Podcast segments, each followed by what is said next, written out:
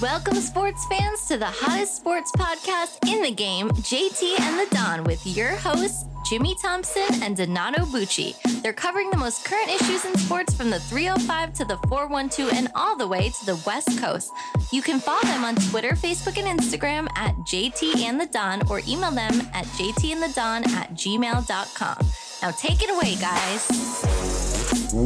Welcome to the next episode of JT and the Don, presented by Give Us a Shot Network. I am the Don, Donato Bucci. Remember to subscribe to us on all of the major platforms.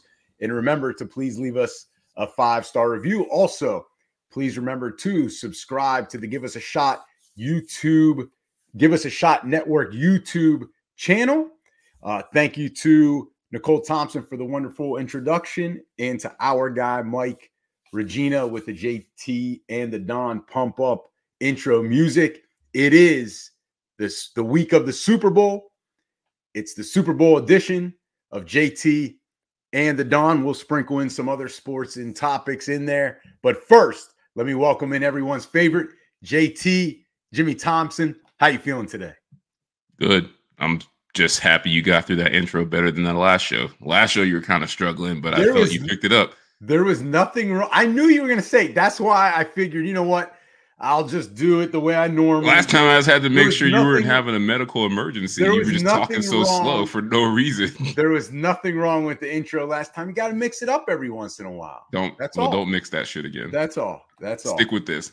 All right. Well, fine. Let, let's just get started with the show. Right to it. Big game this weekend. We all know about it. So, JT, right off the bat, what is the biggest storyline of Super Bowl 58?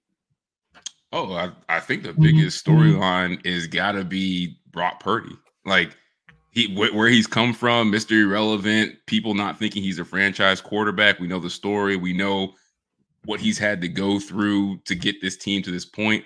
Last year, he got knocked out in the NFC Championship game, and there's all those rumblings of, oh, you know, like what if Brock Purdy never got hurt? Would they have gone and won the Super Bowl last year? So this is the opportunity for him to prove himself and he's playing against arguably, like you said, one of the greatest quarterbacks of all time, Mahomes. Like you, as a uh, like a, a last pick in the draft, going to a Super Bowl, your second full year as a starter, and getting a win against Patrick Mahomes, like this is going to start him on that Tom Brady arc as far as how people view him. So that's the biggest storyline. Like, how high is the ceiling on Brock Purdy? If he wins this Super Bowl, then sky's the limit.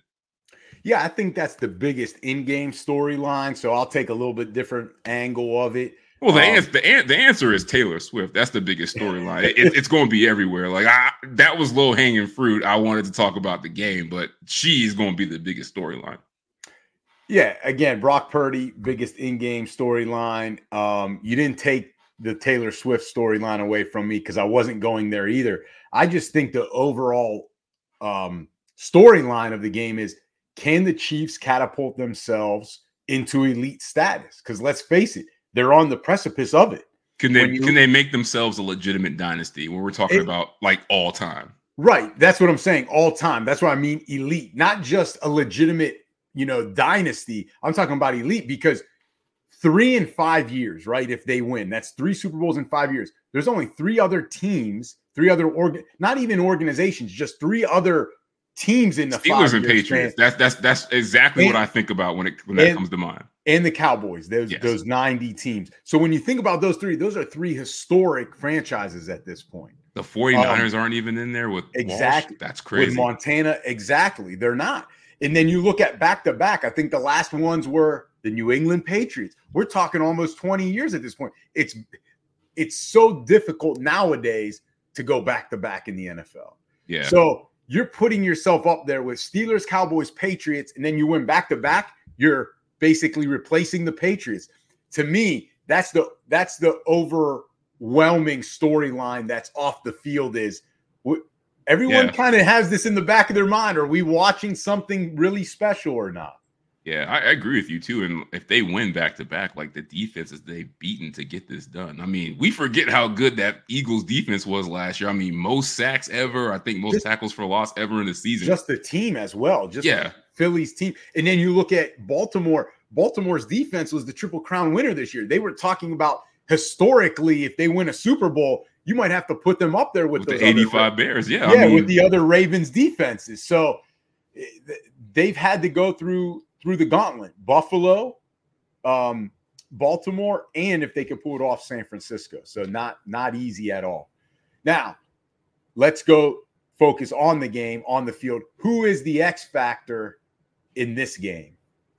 It's tough, man. I, I feel like the low hanging fruit answer is Christian McCaffrey because if he goes off, then I think the 49ers win. But I mean, he should be, he it shouldn't be X factor. He should just be the game plan. Like everything should go through him. But I'm going to say, I'm gonna say the X factor is gonna be Pacheco because I think as he goes, that's gonna give the Chiefs an opportunity to establish, you know, dominance in this game. It's gonna be able to help them overcome some of the stuff that we see in this playoffs. Like Mahomes hasn't played well. The defense has played better than the offense all year, but Pacheco is starting to come on late. We see these guys go on these runs in the playoffs where they just turn it on. He's a guy that I've been impressed with, maybe like the last like six games. So I think him, if he gets going, especially the way he got going the last two games, I think that's going to be the X factor. Well, you stole you stole my guy, and I'll just, just say we agree. It's okay no, no, to agree. You you stole it. I have another guy, but let me just add this to the Pacheco argument. The 49ers defense, not so hot in the playoffs against the run. Aaron Jones averaged six yards a carry. David Montgomery, 6.2 yards a carry. So to your point, if they can establish Pacheco and he's he's getting six yards a carry, oh, it's going to be tough. But I'll go with Fred Warner, the opposite on the opposite side of the ball against Kansas City, because can can he help contain Mahomes and Kelce? And then more importantly, I think this is why he's the X factor. Can he prevent Mahomes from scrambling the way he does? And all of a sudden, a guy that you don't think can run just breaks off a 25 yard run. And now they're in field goal range for Butker. Like and clockwork, like, like clockwork. Like, We've been trying to yeah, figure out how he does this. How he years. does it. He, how does he do? He always seems to do it from like his 45 yard line and in, and then he sets him up for a field goal in the red zone. So I think that's why Fred Warner, you know, the, the Kelce factor, I don't know if they'll match him up there, but obviously across the middle, but containing Mahomes on those runs. If they can stop Mahomes from cheating those first downs, then I think there's a good shot that they'll be in it obviously till the end and uh and and, and can win it on offense then. All right, so last one looking at the Super Bowl here. Whose legacy gets the biggest boost with a win? That's one question. And then whose legacy takes the biggest hit with a loss? That's the second question. So this question is funny because I feel like these questions only apply to one team, and it's the 49ers. Like the Chiefs are the Chiefs. Andy Reid is who Andy Reid is. Can it help him? Yes, but I mean, I don't see him getting much more of a boost. Same thing with Mahomes. Like you already putting him as the number one quarterback of all time. So like, where is he gonna go? Like, like he's already up there. So the boost, like I said, is Brock Purdy just because of how he came into the league, all the hype around him, all the controversy that's around him, from the Trey Lance situation to people saying, is he really the bus driver or is he just a passenger? Is the talent of the team carrying him? But you win a Super Bowl, the accolades going to the quarterback, especially if he basically doesn't shit the bed in the game. Like his his legacy is going to get the biggest boost. Like if he has a good Super Bowl game, he's probably going to be the uh, Super Bowl MVP too if they win. So he has the most to gain as far as boost. Now, most to lose is Kyle Shanahan. Like we've been waiting for this moment since he was in Atlanta and they blew that 28 to 3 lead to the Patriots. Like this is his MO. Gets to the biggest game of the year and he just folds. Like which Kyle Shanahan is going to show up? The one that we seen be dominant, or the one that got ran out of the stadium when the Ravens went out to play him on, on Sunday Night Football? So Shanahan, I think this is what he needs for people to get off his back. Andy Reid was in this same situation at one point in his career. Is like you're great in all these meaningless games, but you know what are you doing when it comes down to the big game? And so far, Shanahan hasn't got it done. So if he loses again, I mean, the the screams of overrated, I think, are going to be deafening. That was only four years ago that Andy Reid needed to win the game. That's crazy, but it's it's crazy how when you win, how people forget. Like uh, everybody right, just thinks like, oh, right. Andy Reid was always that guy. Right. We loved him. Like, nah, they ran his ass out of Philly because he couldn't win a title. Like, right, yeah, that's how people are. Yeah, I think the biggest boost is actually Andy Reid. That would give him three Super Bowls. And I know what you're saying. Like, is Andy Reid's legacy cemented? Sure. I, people are always going to respect. I think him. number two did that for him. Right. It cemented it. But what I'm saying in terms of biggest boost, again, if we're just talking about, hey, you're really, really good to great, all right, great, that's fine. But when you're going from really, really good to great to all time great, all time elite, that's a huge boost. And the reason why I say it is because there's a lot of coaches. I shouldn't say a lot, but there are quite a few that have two Super Bowls, right? Mike Shanahan, you know, is is is in there, and a couple other coaches are in there. But Andy Reid would get the three, like Jimmy Johnson has two. So Andy Reid would get the three. Okay. You know who's in that rarefied air up there with three Super Bowls? A guy named Bill Belichick, Chuck Noll, Bill Walsh, Joe Gibbs. That is it. That's really the, the Mount. That's the Mount Rushmore of Super Bowl titles. Two Super Bowls, Vince Lombardi. Great. Andy Reid, you're as good as Vince Lombardi already. But you know, you want to be better? You want to be elite, all-time elite company? Belichick, Chuck Noll, Bill Walsh, Joe Gibbs. That's it. That's the only company with three Super Bowls. And then the biggest hit, I'm going to take your opposite of the biggest boost.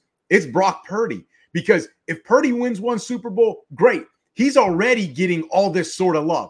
Does a Super Bowl add to it? Of course, but it still doesn't put him anywhere near Tom Brady or Mahomes or any of these guys. But if he loses, all the guys that doubt him are going to say, see, he can't win the big one. He's no better than see, Jimmy G. See, but I'm gonna, I'm gonna push I'm gonna push back with you on that because I agree with you like in a vacuum, but I feel like if he it depends on how they lose. But if they win, it's not about oh, you know, like he got one. It's who he is, and he got one, and who he got it against. Like you got to think about it. Like people, he's not supposed to be here. Like this, like this could literally make him a second contract guy. Like there's no, there's no doubt about it. If it's not the 49ers, somebody else will be fooled into spending 200 million dollars on Brock Purdy, like specifically for this. This game. guy said fooled. oh, because we talked about this on a, on our last show. It's like what's his window to be an NFL MVP with the 49ers is as right. long as he has all these weapons because the data tells us like he ain't the bus driver, at least not yet. But right.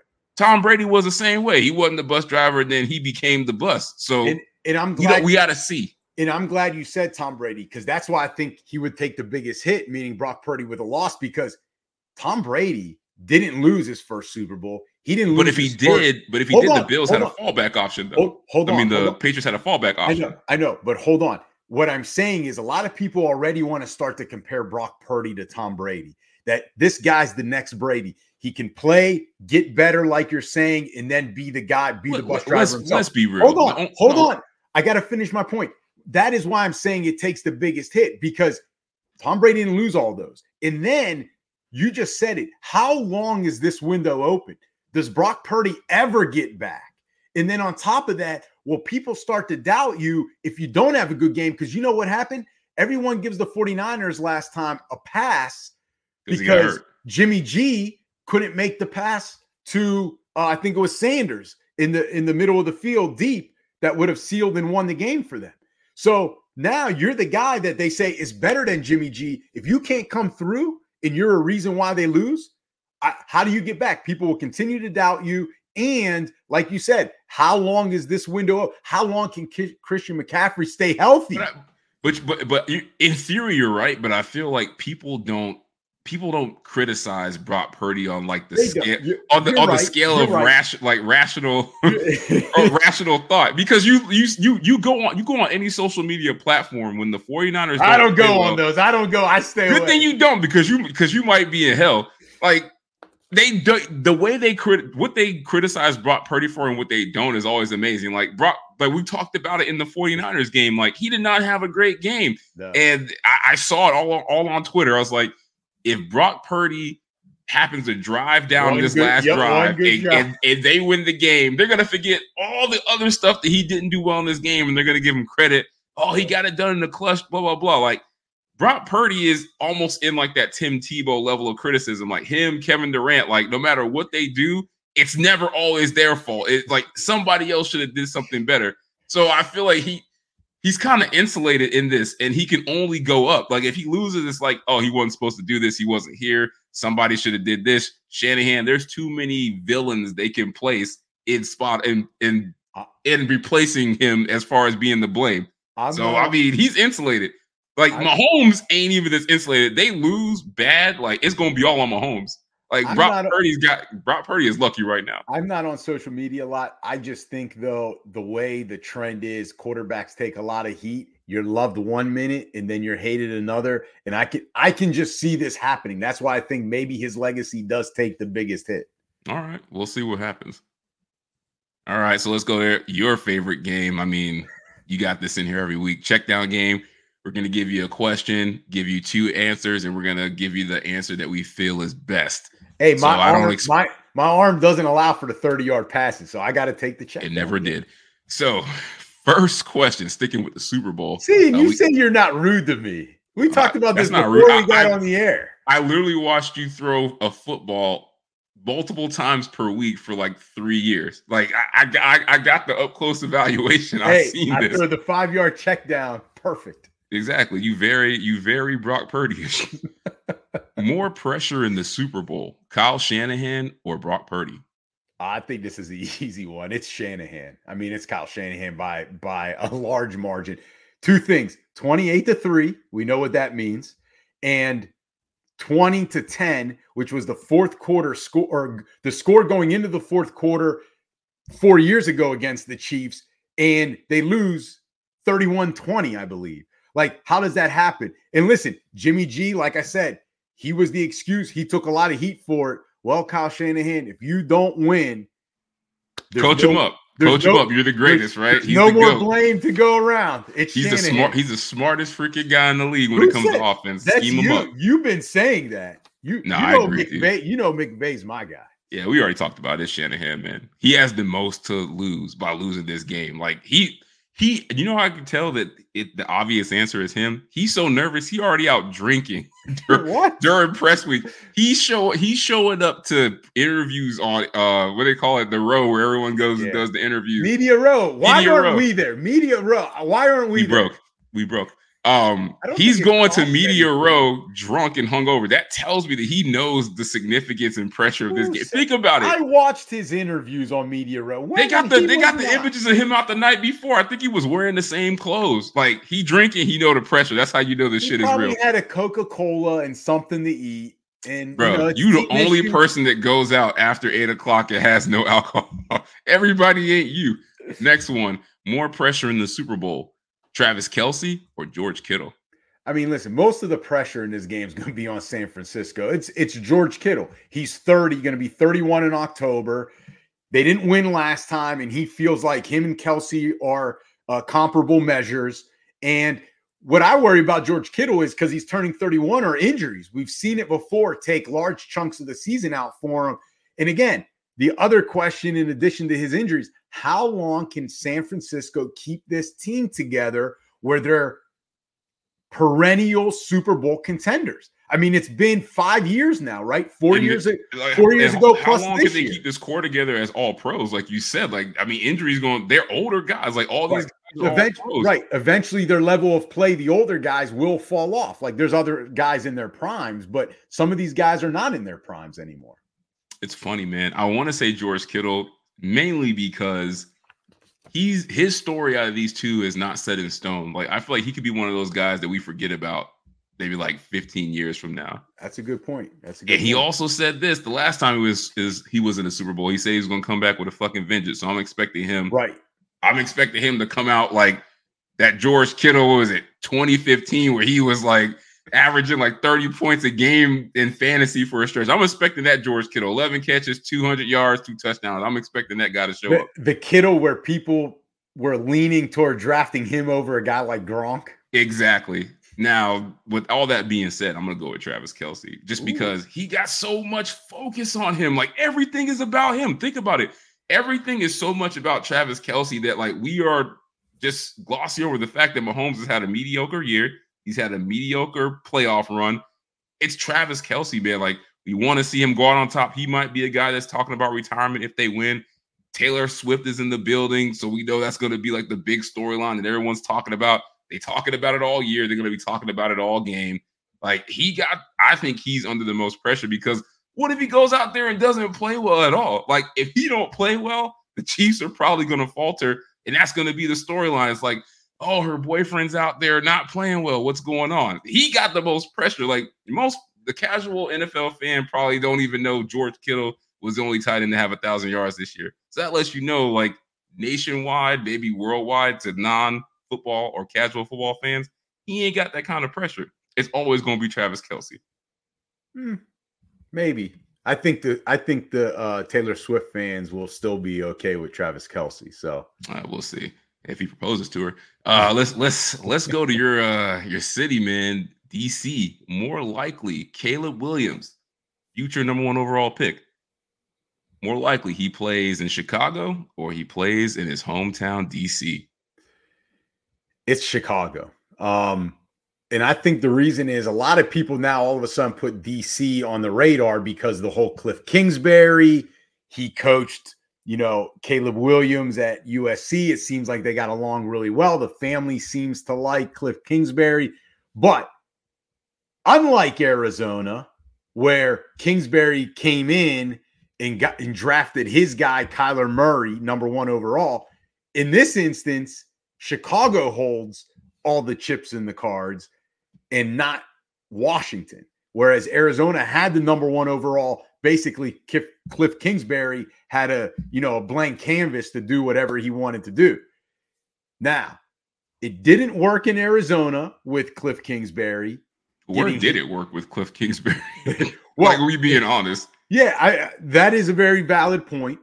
And why would this be any different in DC in terms of him having success. So I don't think Washington is going to trade their mortgage their whole future for the offensive coordinator because you got to remember Cliff Kingsbury's not the head coach. He's the OC. So he's going to have some say maybe in who they draft. But, but let's be not, real. The coach, the coach is have, Dan Quinn. He's defense, so maybe he will have more say on the offense. But, but but the difference is, I don't think he'll have that much cachet for them to mortgage their future to jump up. If they were already sitting at number one, sure, like they go Caleb Williams, but they don't here. So I think the only reason why DC is getting mentioned is the whole, oh, they're bringing in Cliff Kingsbury because they're ready to make a move for Caleb Williams at number one. Nah, like pump the brakes. That's not true. Chicago's going to draft Caleb Williams. All right, I I agree with you that I do think he'll play in Chicago, but I disagree with you for the reason why. I think one, the Bears actually do not hold all the cards in this situation. I think they hired all these people in Washington because they know if we don't pay this ridiculous price to move to get Caleb, there are two other guys that people think are top five quarterbacks. Like they could be franchise quarterbacks. Drake Maye at number two without giving up any assets is not a loss. Like in any other year, he would go number one and it wouldn't even be looked at. Same thing with with Jayden Daniels. Like everybody thinks he is a franchise quarterback. So there's not many drafts where there's three or four guys at the top of the draft where like, do are they really that much different than the guy that everyone says going number one overall? And I think the Bears they got to get rid of Justin Fields. They've also geared up on offense with all this staff and stuff like that. They brought in these weapons. They required all these draft picks. Like they plan on getting Caleb Williams. Like you can't pass up on this guy, especially after what we've seen with Justin Fields. So I do think he'll be he'll be in Chicago. Like there's no way Ryan Poles could pass up on Caleb Williams and like keep his job. Like it's just not happening. Right. He will keep his job if they make that pick and they're wrong. Like everyone will understand that if Caleb Williams doesn't pan out. But if you pass on him to keep Justin Fields, like that's a fireable offense, like we always say. Yeah. All right, next I, one. I oh, agree. Oh, no, it's not a next one. Yeah, you, you just trying to take my job. No, I thought I had one more question. Yeah, yeah, sure. All right, so of all of the head coaching, well, I should say all of the head coaching vacancies in the NFL have been taken, but one candidate, former head coach Mike Vrabel, has been left without my twin. What has been left without a head coaching job? I've never been compared compared to him. Well, you know, um, you're not you're not as tall as him, but well, well, well, I'm glad you say that because there's a report out there.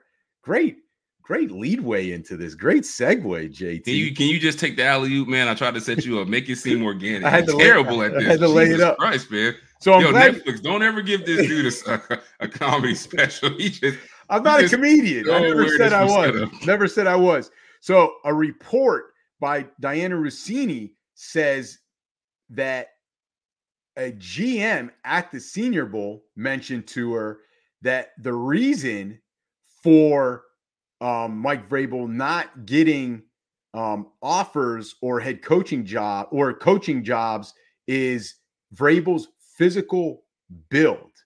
And the difference is, says here, physical presence can make a difference, is what that source said. So the physical presence can make a difference in the room. So, JT, why isn't Mike Vrabel being hired? Man, first of all, can we just address that comment? That shit made no sense. Like, I, like I'm not, I'm not trying to be funny. If one guy said that, Mike Vrabel might have slept with his wife or something. That seemed personal. Like, oh, he he's just too intimidating to be around. Like, bro, we in the league where Dan Campbell coaches. He is bigger than Mike Vrabel. They had, remember, uh, what's his name? Mike Tice. He was like seven feet. Like, it's the NFL. Everybody is imposing. So he's too imposing to be a coach, but we got these guys that are his size at every position or bigger. And Dan Campbell's talk about biting ankles. That's what I'm saying. Dan Campbell's out there doing serial killer shit and sound bits, but Mike Vrabel is too intimidating. To me, what it sounds like is maybe, maybe he's just not a likable guy. Like I think we're maybe he's an asshole. Which, which, just by looking at Vrabel, I, I would not be shocked. Like he's a little, he's a little off in things like we remember that the draft where he had like the guy like doing something in his bathroom. Like mm-hmm. he's a different guy. I mean, he's a linebacker. They got to be different. It just sounds like maybe you know GMs and owners are like either I can't work with him, he might be difficult to work with, or maybe I know I can't say out of pocket things to him because we're going to have an uncomfortable work relationship. Like I can't tell Mike Rabel, you know, oh, to f off. Like he's six six 250. Like it's gonna be hard to tell a person that. So I mean, that's what I'm thinking. But one guy that sounds personal. Like he might have did something to this guy, and that's why he's saying that. But I don't understand why he doesn't have a, a head coaching job because I thought he was clearly one of the top three candidates on the market. Like I think he instantly makes your team better. They're at least going to be prepared. Yeah, I don't buy the I don't buy that physical part of it. Um, it's football. A lot of guys are big, and a lot of guys have coached that are big. You you mentioned just some recent ones. I mean, John Madden, right? Like you can go down the line. You don't that, realize how huge John Madden is. Yeah, different offensive line, uh, offensive linemen have been head coaches. Different offensive line coaches have been Art head Shell. coaches. Yeah, Art Shell. And so I'm not buying that part. Plus, wouldn't you want that sort of presence in your locker room if it, if he's that like demanding of your attention?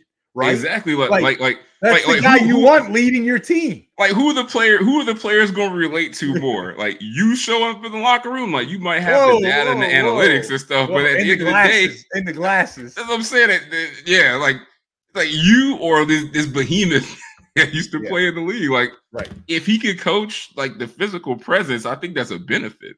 Right. Yeah, absolutely. And I think what it is is that the rounds or kind of the the lack of a better word, the quota of defensive coordinators was fulfilled in this round of hirings. You had uh, Mike Macdonald, Dan Quinn, Raheem Morris, and I'm trying to think if I missed yeah. another defensive. I mean, we can count Pierce getting rehired. He's a defensive right. guy. So you're talking four of the eight minimum were defensive guys. I mean, the trend is toward offense, and it's like the offensive guys just said we're sitting out this this hiring cycle. well, not only that, not hired. only that, but maybe people felt, hey, the the best defensive minded guys have been, you know, hired in Raheem Morris, Macdonald, you know, Pierce, and Dan Quinn. So maybe they teams felt, hey, if we're going to oh. go defensive coordinator, we're going to go with one of those four instead of Mike Vrabel.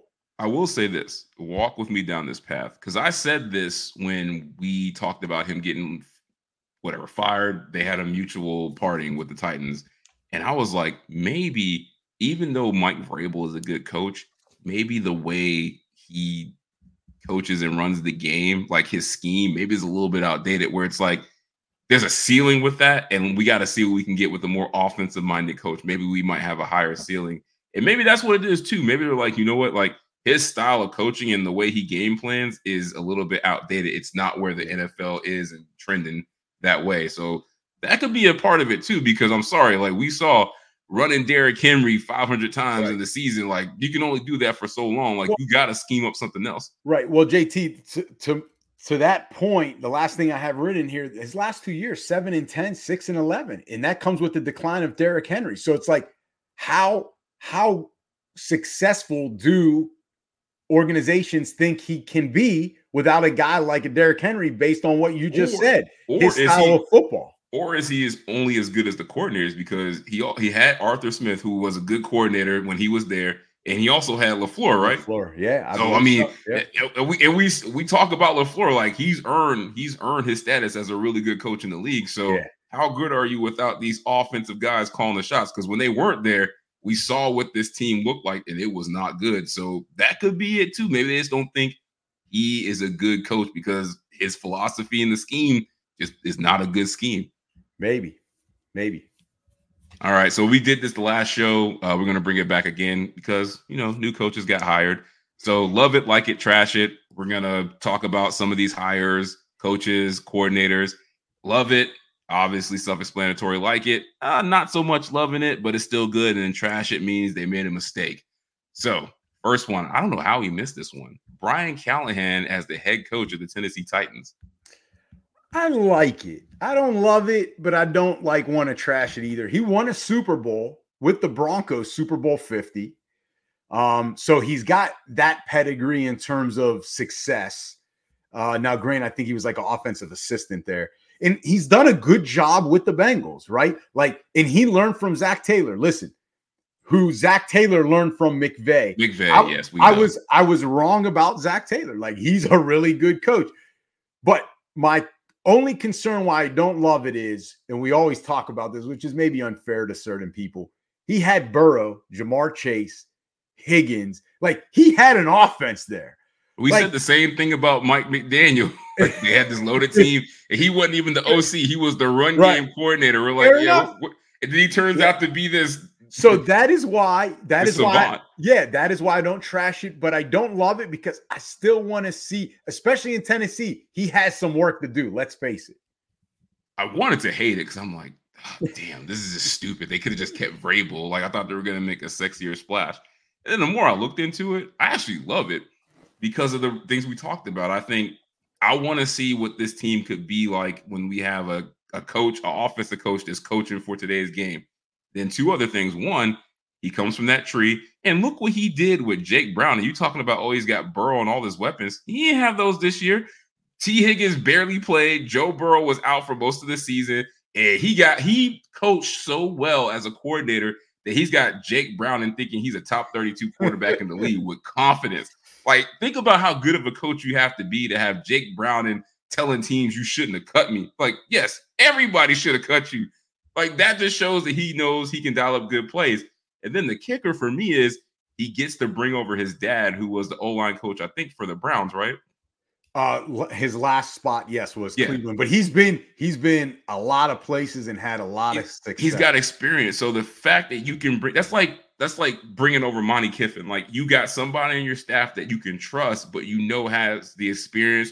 You don't have to worry about what they're doing. They know how to do their job, and I think that rubs off on the rest of your staff. So I think he's in a position to do well. That division is always up and down. Anybody can take the division. So I think that's a good move. I love it. Next one, who we got? Oh, I know where you're going with this. Dan Quinn as the head coach at DC, your listen, commanders. Listen, do I need to say anything else but 28 to 3? Listen, trash it, trash it. You know, 28 to 3. Listen, if someone wants to hire him, that's great. But if I've got an organization, it's not going to be my organization that's doing it. And it's no offense to him. It's just that's the way. Like that no is that, that, that, that that's the way it is. Like I think you know, being here in the DC spot, they needed an offensive guy, and they tried, like, all, and they all said no. In in like a sexy pick, and they didn't get either with this hire. They needed to make a splash. Like I don't understand how you could not have made a spot. If you had to overpay for Ben Johnson, do it. If you had to overpay for someone else, do it. Like, do it. I, I, I don't understand what the you already got a guy that once stabilized the organization to go from old ownership to new ownership. Ron Rivera. This is Ron Rivera part two. It really is. How is Nah, this? I I how is this any different? Well, we're gonna see the we'll see the ending. I don't love it. I like it because I agree. I wish they would have hired an offensive guy, but you can only hire the guys that want to be hired. So let's let's let's be real. Slowik and Ben Johnson decided to return to their teams as But JT, there's there's other offensive guys out there. Like like what what took them so long to act on Dave Canales? Like but but, but here's I but here's think the the, thing. problem. This is what the problem was. They were holding out hope on Ben Johnson, so they waited and and waited. it blew up in their face. yep, everyone else got scooped up. If you're going to go this route, go Aaron Glenn. If you're going to go defense, I disagree. I disagree.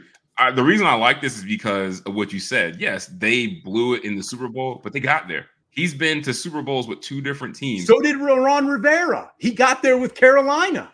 once, but he's got he got there with the Seahawks. Who did Dan? Wait, Dan Quinn was not the head coach. So no, but he got there as a DC, All right, and great. he got there Ron, as a head coach Ron. Rivera got there as a player with the Chicago Bears. Oh like, oh my he- god, this is Ron? Rivera part talking two. about players now. Come we're, on. we're, we're talking about De- players. Devin, Devin, Devin Hester got to the. Super Bowl as a player. He should be a head coach. That's stupid. You know what I'm trying to say. He he is he's a he's a much more stabilizing force. And I agree with you. I would love to have seen them get an offensive guy, but you can only hire who wants to be hired. The fact that they brought in Cliff Kingsbury, I don't love it, but at least it shows they're committed. And also, I don't know how much this new ownership is. You know what? We're going to do things very calculated. We're not overpaying. We're doing things very strategic. I think Dan Quinn is a sneaky good play where it's like he gets the right staff around him. I think he can have that team ready. So I like it. I don't love it, but I'm not trashing it. Like he's he's done too many good things in this league as a coach. And I think we're trashing him based on that one Super Bowl game. It was against Tom Brady. And you know, his defense got blown up against the Packers in one game. Any given Sunday that can happen. Hey, but his hey, body of work has been impressive, more impressive than anything that Ron Rivera's done. Wow, I totally disagree there. Are you nuts? Ron Rivera went 15 and 1. Come on. So th- this is what I will say. Ron Rivera had three winning seasons his whole entire coaching career. This is what I will say. If you're looking to stabilize the organization and in the next 4 years make the playoffs once, yeah, Dan Quinn's the safe pick. Ron Rivera part 2. If you're trying to win Super Bowls, which every organization should We be don't trying know. to, We don't. I'm telling you, you're they're not going to win it. They're being you're- you're mature about win it. this. We You're don't know. Ben. Johnson can come in and be asked. You're- don't you're- know how to run a friend. Don't know how to run a team. it. He could be Nathaniel Hackett. We don't know. I, I know understand. Dan Quinn. Dan Quinn will be a professional head It, coach. I will be that. Ron Rivera part 2. That's what it is. Disagree. Next one. Okay. Speaking of DC, Cliff Kingsbury coming on as the OC Commanders. Love it, like it, trash it. just like with the question right before it, trash it. Like, and this is part of why, you know, Dan Quinn. you grading oh, Dan Campbell on the Cliff Dan- Kingsbury scale? No, no, Dan Campbell liking and wanting Cliff Kingsbury as his guy. Another Dan reason why I don't. Yeah, you said Dan Campbell. Dan Quinn. Did I say Dan Dan Campbell? You, you did. See, he's so and listen. intimidating. Go He just back. sneaking into segments. See, that's why you need to hire him. Go- we talking about That's him. right. He's not even on the question. That's question. right. We, he, he's he's he's in our mind. He's living rent free. But it, it's trashy, and this is the biggest reason why. 2022 Caleb Williams, over 4,500 passing yards, 42 touchdowns. This past year, who was his coach in terms Oh, of I agree with offensive you, yeah. coordinator? Cliff Kingsbury. You know what he did? 3,600 yards, so 900 yards less, no Heisman, and only 30 touchdowns compared to 42. Cliff He turned him in. He turned him into Kyler Murray. Cliff Kingsbury couldn't win with Kyler Murray, and Kyler Murray's pretty good. How will he win in DC with this offense? Explain that. I don't know. Trash. I, I I I agree with you. Trash it just because nothing. Cliff, Cliff Kingsbury hasn't been good at any point in his career, and this is how I know I can trash it. He couldn't win with Kyler Murray, who ended up being the Heisman Trophy quarterback. He couldn't win with Patrick Mahomes, who ended up being the best quarterback in NFL history, and he couldn't win with Caleb Williams, who people say is probably the best quarterback prospect ever. Like his offense has proven to not work in the NFL. It's proven not to work in college. So what about this can I love? Yes, Caleb Williams likes him for whatever reason. Obviously, Caleb Williams, I need to reevaluate reevaluate him. He seems like he don't care about winning. So you got worse with this guy. Like like nothing about this shows me that it's good. Like he it hasn't worked. So I gotta trash it. Terrible move. I would have gotten somebody else. Last one, our boy, UM Canes. The the the fall guy, Ken Dorsey, wow, as OC of the Cleveland Browns. Sorry, man. He was not the he was not just the fall guy in Buffalo. Trash it. Listen, the guy he couldn't win.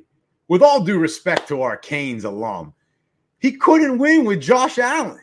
And then look how Allen looked significantly better you mean he Joe just turned Brady. around and handed the ball off to James? Nah, nah, nah, nah, nah, nah, nah. Like he nah, looked nah, so nah. great, just throwing it less and handing the that, ball off to the running that, backs. That is so not true. He looked significantly better under Joe Brady. And in fact, oh, Joe Brady on January 28th was named full-time offensive coordinator for the Buffalo Bills. Five and five with Dorsey, six and one with Joe Brady. Enough said. I'm gonna trash it, but for a different reason. One, what the hell are the Browns doing? Your offense was one of the top offenses in the league with no Nick Chubb. Didn't they have Van Pelt? Wasn't it Van Pelt? And they, they let him walk? I think they, they had like three or four guys they let all go. And it's like, this is one of the top offenses in the league. You went to the playoffs. You've had no Deshaun Watson, no Nick Chubb, and you the ghost no, of Amari Cooper for most You had no year. quarterback. You like no not quarterback. just no Deshaun, you had no quarterback. Like I'm sorry, these guys on this offensive staff should have got a freaking raise. How do you get fired? Like I went to the playoffs with Joe Flacco and whoever the hell the running backs were, Jerome Ford and the the ghost of Kareem Hunt. Like you are down your major franchise cornerstone pieces on offense, and the offense continues to hum and it was better than what I had seen when Stefanski was probably calling the plays. This offense actually looked like modern. And you fire those guys, they're bringing the guy that couldn't get the best out of a guy that we think is an MVP quarterback in Josh Allen.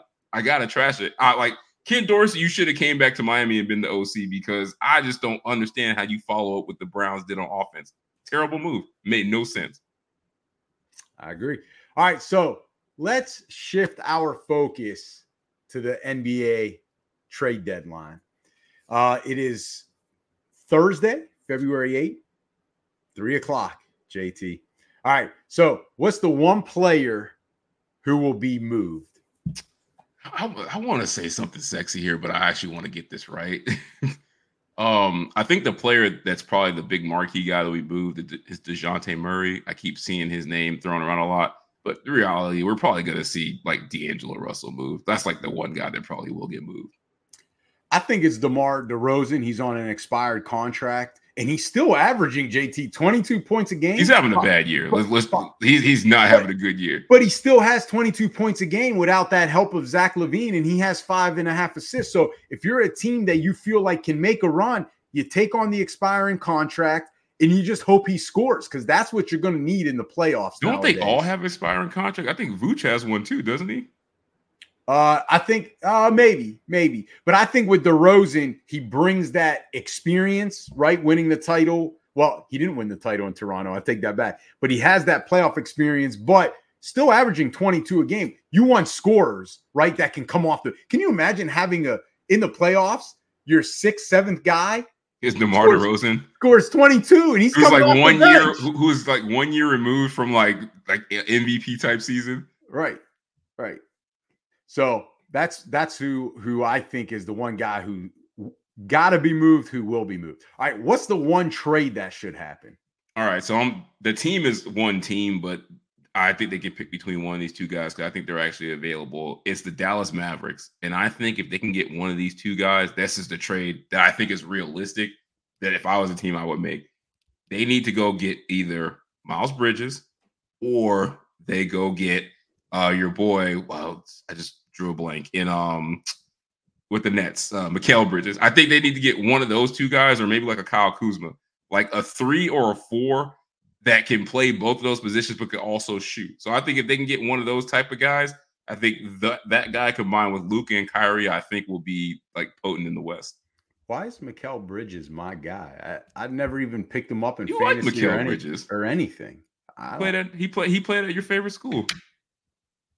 What school is that? Oh, now, now you just acting like Jay Wright don't exist.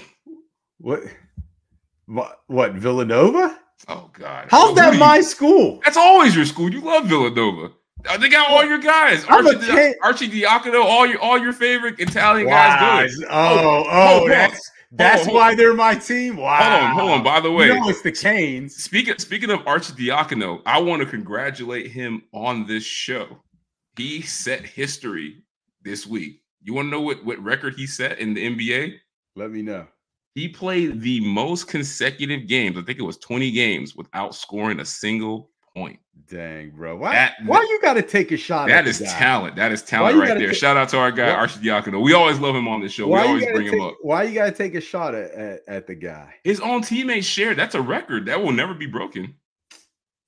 Wow. Wow. Uh, unbelievable. Why, why you got to take a shot at the guy? All right. The one trade I think that should have. We love, we love Archie. He's, he's hurt. The, the one trade I think that should happen, I think, is DeJounte Murray to the Pelicans. That might happen. Supposedly, the Hawks are asking for two first round picks and like a key player in the deal. Well, that's not that's not nothing. Pelicans, well, also though, Pelicans have that capital to move. Um, and right now, if you're New Orleans, you're in seventh place. You're only a half game out of fifth and sixth. You make this move, you now become that contender for that sixth, fifth seed you you're safe in the playoffs, and then you can kind of make that jump that we've seen from like Memphis prior to this year, as well as Sacramento um, in Minnesota. Then I think New Orleans really becomes that next great team in, in the West. Yeah, so, I think if they can unload, like let's say like Valanciunas and McCollum in that trade, and then you have like Dejounte and Zion, Zion and Brandon Ingram, Ingram, I, I, think that's a better fit. Yep. I think CJ, I think that CJ Ingram Zion fit is not working right now. And Valanciunas complicates it more because you got to find ways to play him, and he can't play with those other guys too. So yeah, y'all like that move, but I just think if the Mavs get a guy that can play the three or the four, he can defend. He he's a long wing player and can get his own shot. I think that helps. Yeah, the only question is, is that realistic with those other contracts that are already there? I think I think the the the two Bridges ones, I think they are realistic. Kuzma maybe not as much, but he's a guy that people are looking to trade, and I I think it's realistic for one year. We'll see what happens. I just I'd like to see how that works with the salary cap. Um, all right, so more likely to be traded. Talking about the NBA trade deadline, LeBron or Jimmy Butler. Can we see neither? as much as I want this to happen, and I've heard. Now you put this question in. I've heard some. Answer. I've heard some rumors, man. I've heard some rumors, and I, if they happen, I love it. I would say more likely to be traded is Jimmy Butler, just because it's really hard to move a guy like LeBron. I feel like guys of LeBron's caliber don't get moved at the trade deadline. Like that's like a summer thing. Like they need all the press, all the hype. You need you need a long period of time to work this shit out because there's gonna be like four or five teams involved realistically, I think it could be Jimmy Butler just because I think the value that he has around the league as far as people acquiring him, like this is as high as it's going to get. Like it can only get lower. So, I mean, I don't, he's not the Jimmy Butler, like I said last time. He's not the guy that can carry us through a series like he once could. So I think we know what the ceiling is with him on our team. Trade him for what we can get somebody younger, maybe that can stay with us a few more years and give us a spark. But I think realistically, it would be him over LeBron to be moved. Yeah, I mean, more likely it's Jimmy Butler. I mean, plus, I think LeBron's representatives already said that he's not going anywhere. But more so, like you can never get enough value for a guy like LeBron because people will say, well, he's older. We we can't give up, you know, seven first round picks. And it's like, I understand that, but if I'm getting rid of the greatest player of all time, I'm getting I need to have all my ducks in a row. Yeah, like you, I'm it, getting it, it a takes so ransom. much time. Like Le, like LeBron would like. I feel like it's beneath LeBron's legacy to be moved mid-season. I feel like that's when you know like you've fallen out of that top tier. But it's also JT like the Lakers will never get enough value in return. So why would they move him? You know, I think it's got to come from both LeBron and the Lakers. And to be honest, if he asks for a trade, because the Lakers aren't going to trade him. Like if he asked for a trade, he wouldn't be able to live that down. Like he he went through it with going from Cleveland to Miami already. And if now if he wants out, that's just more bashing and like I think he's over that part. So I think he's just like, you know, I'm done with that. I'm not going to ask for a trade. So like you said, whether Jimmy Butler actually gets traded or not, eh, probably unlikely, but you never know. But it's definitely more likely than actually LeBron getting traded. Last thing before we go on to the next segment, JT, because speaking of LeBron, wanted to wanted to add this. So, and I quote here. This is Austin Rivers uh, about Bronny James, the son of LeBron James, and I quote here. I don't want to see Bronny play with his dad. I went through something similar. What happens is that everyone starts to discredit everything you've done.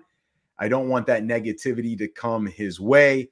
He doesn't deserve it. Now, Stephen Jackson clapped back a little bit on those comments, saying, and I quote here, in your daddy, not LeBron, shut up. Difference is you trash. You're you're trash. Bronny is not. You can't compare him, scrub. Bro, we need to get you like an AI voiceover. You are horrible at reading trash talk. I wasn't trying to make it trash talk. Wait, it's it was it was trash talk. That was the most. St- I, I, I, felt I felt no beef in the way you read those comments. He's like, I'm trying to make up, it neutral. trash. That's the AI voice. You want AI voice? That's AI voice. AI, I mean, no I need more. Hey, hey, will you? Will you? Will you? No this? emotion. I feel like depending on who said the quote, I need you to read that shit with some aggressiveness. Come on, man. That's not how Stephen Jackson talk. I'm trying to just be neutral. I'm trying to be neutral. I'm just trying to read it. I, I got it. What's your question? All right. So the question here is, all right, do you agree with the comment by Austin Rivers? Oh, 100%. And first of all, shout out to shout out to Austin Rivers, man. I think when you get to the NBA, people forget how good you are. Hey, like pretty dang good. It don't matter if you're the last guy on the bench or the starter. It don't matter. Look, look as a basketball fan, I get it, but in the basketball community, there are certain things that matter: championships, stats, and mixtapes. And we talk about high school mixtapes, like the Austin Rivers mixtape is like up there with like the Bible. Like you can't touch that shit. So local kid right here, Winter Park, Orlando, Central Florida, legend. Ah, mansion life, the mansion legend. life. No, he got a real life. man. Mansion I don't. Life. I, li- I don't live in Winter Park, bro. That that's where rich, real rich close. people live. You're you're pretty close. So that plus we know he had a good career at Duke. Get to the NBA, we know it's different. So it's not like he's a scrub that was not a superstar at one point talking. And Stephen Jackson, I, I like I like what him and and uh and Matt do, but this is prime example of why I don't like bas- I don't like basketball players because I feel like once a basketball player gets some success, they just think they're better than everybody and they can say whatever they want. Like Jack Stephen Jackson is not that guy, like long term. Like, if anything, like you just Rivers in reverse. He was better than you in high school, he was better than you in college, and your pro career just happened to be a little bit better than his. Like you acted like this man was just a scrub, like just talking like this ain't Ostertag saying this. Like this is Rivers. Like uh, hey, Greg Ostertag was a fine center. I know, I know, I know. Ostertag is closer living. to LeBron than I am to Ostertag. I get it. I'm not, I'm not talking about for me, but I'm talking about like talking about other NBA players. Like they be disrespecting guys way too much. Yeah. But I do agree what he said because he has firsthand experience of what this is like. Because what's the one thing that everyone talked about Rivers? It's like, oh, the only reason you got on that team is because your dad was the coach. The only time you got in the game and got PT because your dad was the coach. Like, you don't think that's gonna happen with Bronny? Like, they're already saying it now. The only reason you got Sierra Canyon was because your dad. The only reason you got a D1 scholarship at USC was because of your dad. The only reason you're to be a first round pick is because of your dad. Like now you got to play with your dad. Like we can see like Bronny's not ready for the NBA. And I don't know how good he's going to be in the league, but I tell you what, if he plays on any team with LeBron and he gets PT, they're going to say it's because of LeBron. And Austin Rivers is firsthand accounting how that could be a detriment to your career. Like you don't want everything you accomplished in your career that you worked hard for to be like, oh, it's because of your dad. You got it because of your dad. So I think it's a fair warning. I agree. And I think Bronny should listen to it. Now, does he have a choice? Probably not. But I think it's a valid concern. I I don't agree with him. And I think Austin Rivers is allowed in this, like allowed in this instance to to voice his opinion because, like you said, he's experienced it in a way. Oh, oh, oh one more thing. I don't. I don't want to cut you off, but yeah, I do no, want to make. I do want to make this point. Yeah, go ahead. The the other thing why I agree with this is Stephen Jackson is proving his point to the T. He brought up that his dad is the reason he got everything in the league. He's literally proven Austin Rivers' point. It's exactly that's how people see him. You only got everything because of because of you. You had a dad that was in the league that people feel gave you the opportunity. Like the jokes write themselves. So I don't understand like why why Jack can't see that. Well, uh, I think I've got to go with I don't agree with Austin Rivers. And again, I, think it's fine what he said. I don't think he he really said anything wrong. He's voicing his opinion and he's been through it and, and I think he's credible to to at least listen to in this instance. But I don't agree with him for a couple of reasons. Bronny's already taking that heat, right? JT, you said it. Like, this is why he went to Sierra Canyon. This is why he has a D1 scholarship. So let me ask you this, JT. What is he supposed to do? Nothing with his life? Like that oh, doesn't make oh, it, it, doesn't make any sense. If he goes to another team in the NBA that's not with his dad, what are they going to say? What you just said. He's only getting drafted by this team because his dad's LeBron James. So the guy can't win either way. So why I say, hey, that's pretty cool that you get to play with your dad, who's not only your dad, but probably the, the greatest player of all the time. greatest player of all time, if not at least in the top two. Like that's pretty stinking cool that you get to play with your dad and he's one of the greatest of all time. So even if you go somewhere else, you're going to get that heat. And in fact, at least you have your dad there early in your career to weather some of that storm if you don't play well. And you have time to develop and, and, and nurture yourself to the NBA life.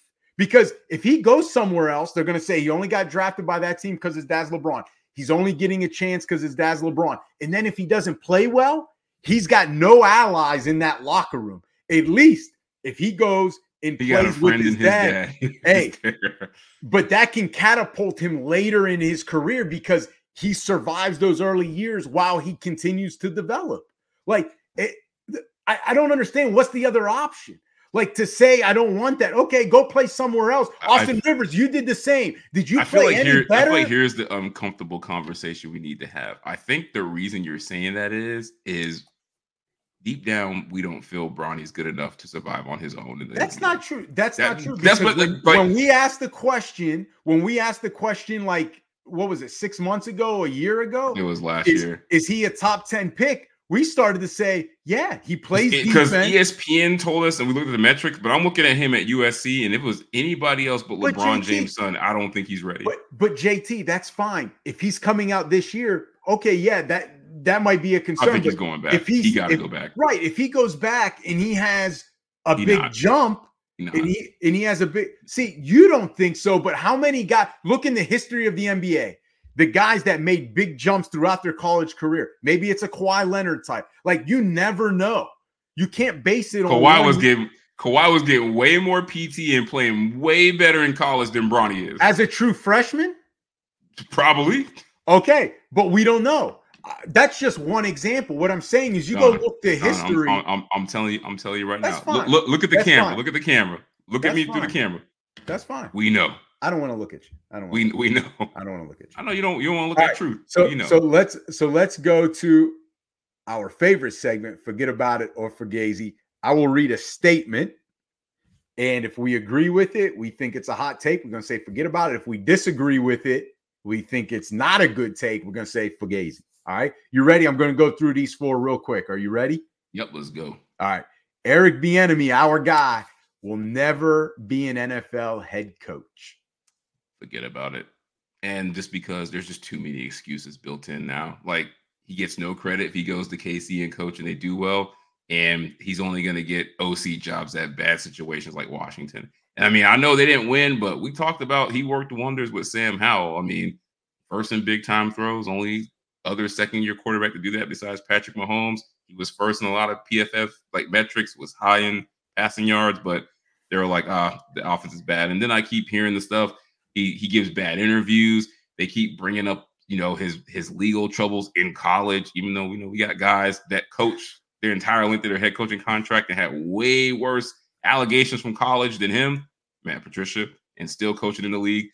Like the sad reality is Matt Nagy will be a head coach again before Eric Bieniemy ever gets a shot, and it's just that's just a narrative on him. He'll never be a head coach, and I hate it.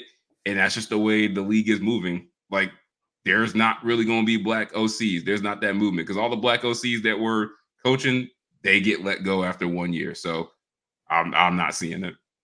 Yeah, unfortunately, I think it's forget about it as well. I mean, if it hasn't happened by now, I, I just don't know how it happens, especially now he just got fired as OC of Washington. So it's like, I don't even know if he, if there's a spot open for offensive coordinators, you know? Like, does he have to go back to running backs coach to build back up? Like, that don't seem right. He should just go to college. Like, go to college, coach.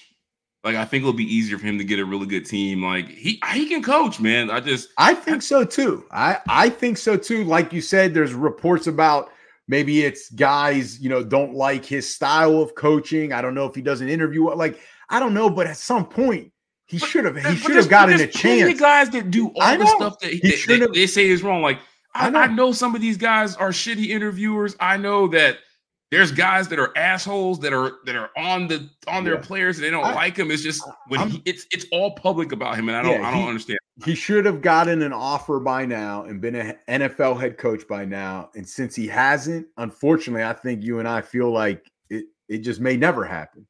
So he better than Cliff Kingsbury. I said it. Yeah, I I would agree. I mean, you look at what he's done in the NFL alone. He he's better than you know Cliff Kingsbury. All right, next one. The World Cup in New York City.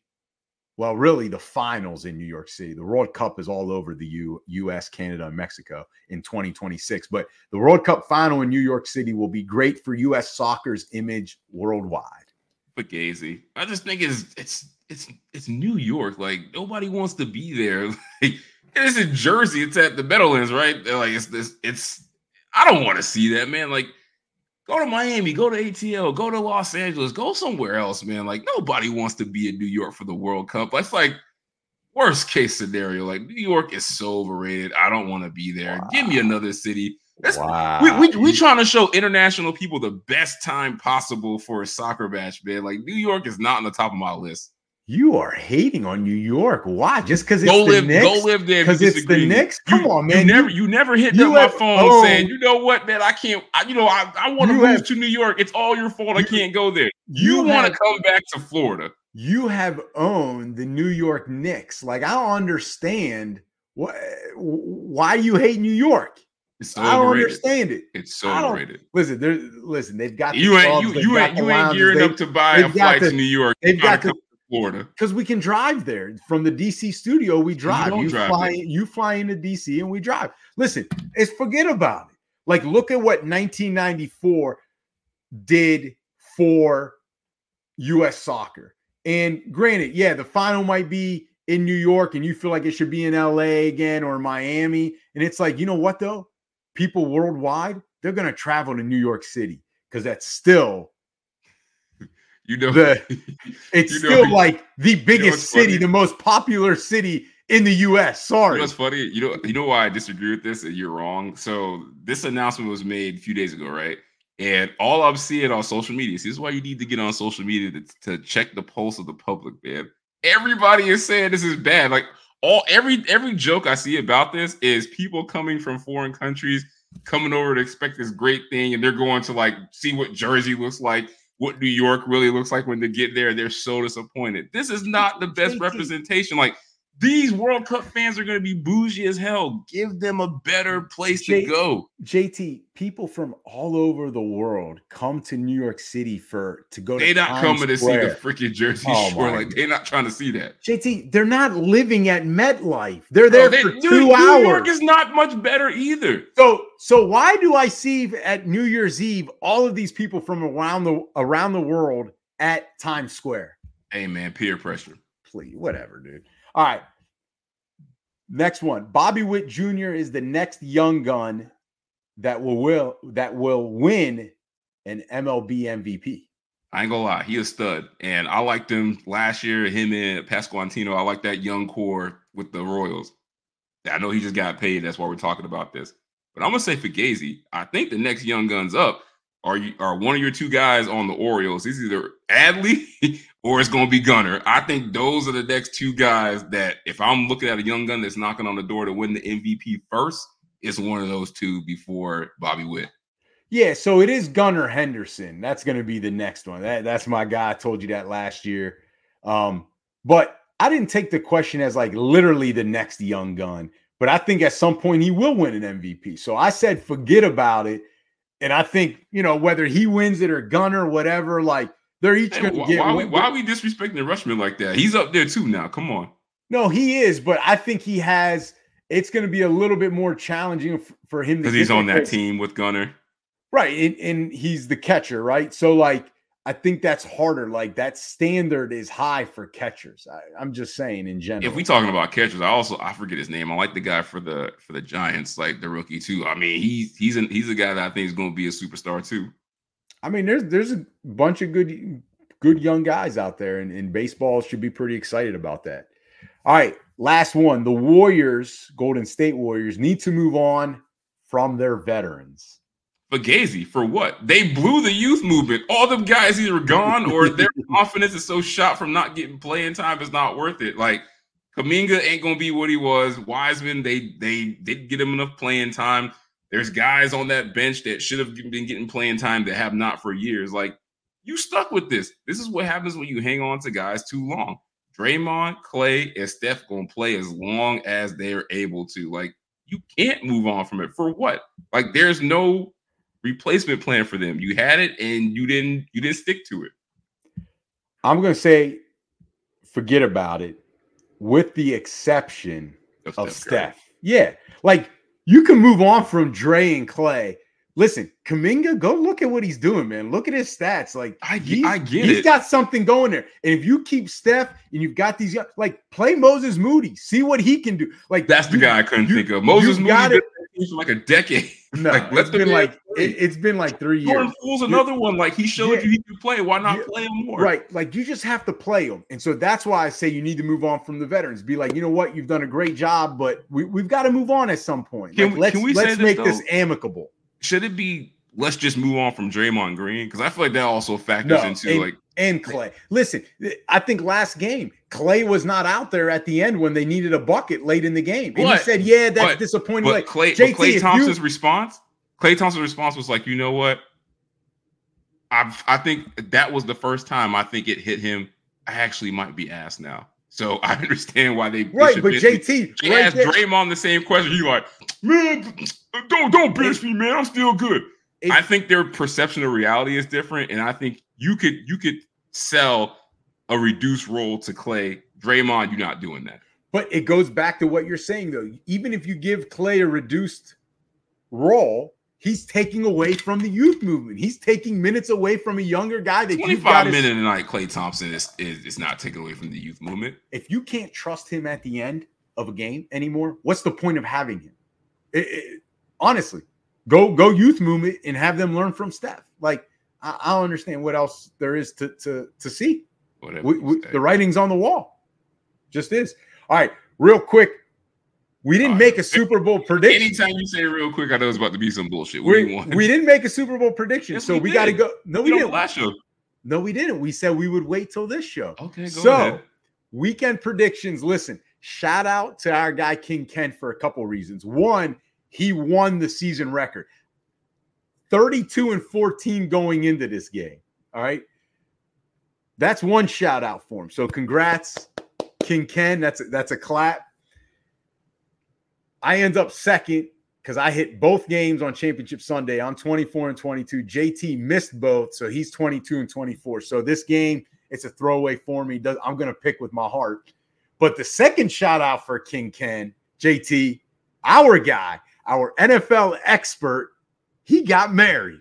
Hey, so There congrats. we go. Congrats to our guy Congrats to King Ken. them both. He's- Both lovely people. Lovely Yes, people. yes, we met them. Well, not met them, but we met his wife, now his wife, uh, during the Final Four. So that that was a, that was a, a great time. Um, out, got some barbecue. But so right now he's on his honeymoon. So I didn't want to bother him. All right. right.